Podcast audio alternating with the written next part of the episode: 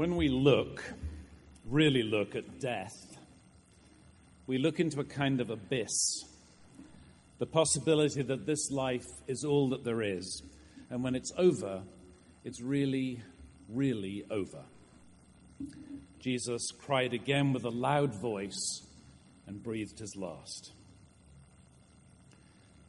When we tell stories about someone dying, we do exactly that. We talk about the dying, the things that led up to that almost banal moment of a last breath. It's a moment that's written in on a modern death certificate or marked by the practice of wealthy people in the early days of this country by the stopping of a household clock. This week we've heard about the manner of Jesus dying, the betrayal and trials, the mocking, the coercion, the crowds, the violence as people are drawn into it, like Simon of Cyrene, forced to carry the instrument of torture and death. We've noted the irony of the charge against Jesus as King of the Jews. We've heard the taunting of those crucified with him. And even though faithful women are watching at a distance in his dying, Jesus is radically alone, abandoned even. For just as no one else can be born for, born for us or born in our stead, and just as surely as no one can be reborn for us or drawn into newness of life on our behalf, so no one can die in our place, in our stead. Certainly, many have died in the course of history that others may live. But when it comes to our own dying and our own death, that is something we will undergo alone, in the sense that no one else can do that for us. I can say with all honesty that I slightly dread the process of dying, but I'm not really afraid of death, of that moment when I breathe my last, when life is over. As Dylan Thomas considered his own father's death, I don't want to go gentle into that good night, and I hope I will rage and rage against the dying of the light. A death that makes life possible or better for others would be fine with me, but I don't expect great significance from that moment in which I draw my last breath, in which I expect that time and finitude and history, with its inevitable decay, will hold no further meaning for me. I don't expect death to be about the moment, but rather about the adventure and the potential and the future. Certainly, Matthew saw great significance for the whole earth in Jesus' death. He saw the presence of God unveiled and made accessible as the veil in the temple was torn apart. That curtain which had separated the people from the space called the Holy of Holies, a place entered by the high priest alone but once a year. Matthew saw this death not only revealed God to all the earth, but also that it was an earth shaking event, an event of earth shaking significance that meant life coming out of death as the saints were raised and came out of their tombs. And maybe it's because of the significance that Matthew and others have seen in Jesus' death that I don't expect that my own will be particularly significant. I'd love life to have some significance, but death I don't fear.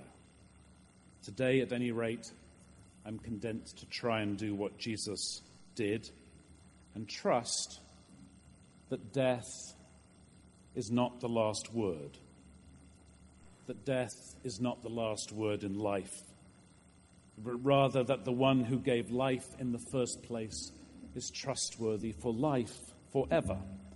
That the one who gave life in the first place can and does form endlessly new possibilities for all of us. And that even as the molecules which make up my body are dispersed, so in death life is changed, not ended. So death is not the last word. The love that made us for love is the last word. Love is the last word. I don't believe it's so much that death is conquered in Jesus' death. but rather the power of death, the power of the abyss that is overcome. Jesus' death does not free me or you or any of us from the reality that we will die. But it does free us and can free us from the terror of the abyss when death seems to be the last word, and so the obliteration of meaning and purpose, the fear that life, in the words of Thomas Hobbes, is nothing but nasty and brutish and short. When death is not the last word, when love is the last word, then that abyss, as the poet Christian Wiman has written, that abyss becomes bright.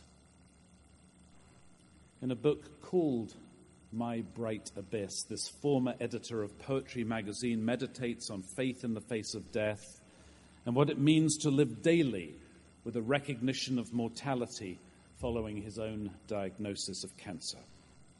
He finds significance in so much of his life as he wrests faith away from the boring liberals who he sees have denuded Jesus of real power for him, and away from the new atheists who seek to do the same.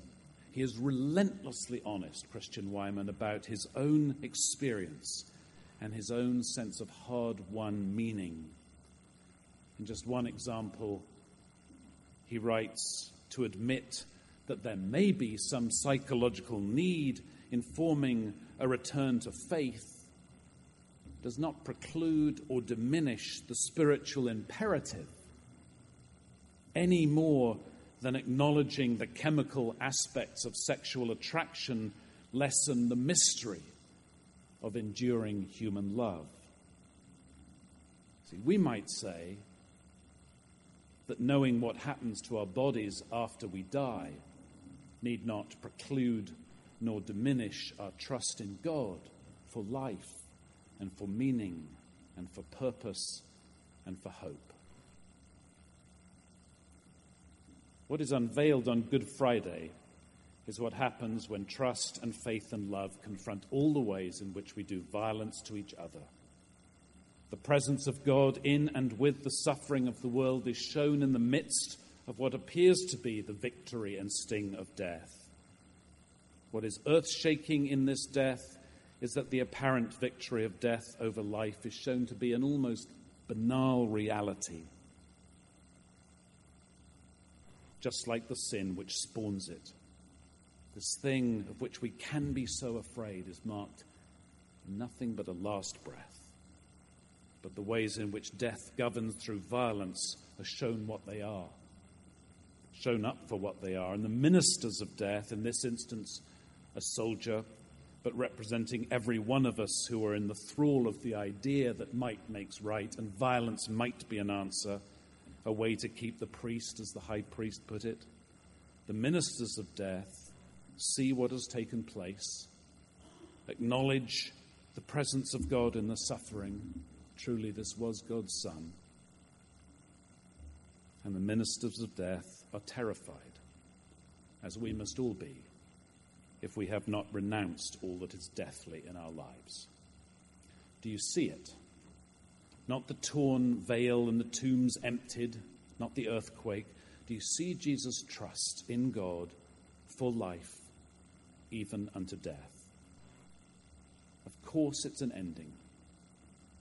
Jesus' death is as real any, as any of ours will be. And we will live with that death as the reality for the next two days.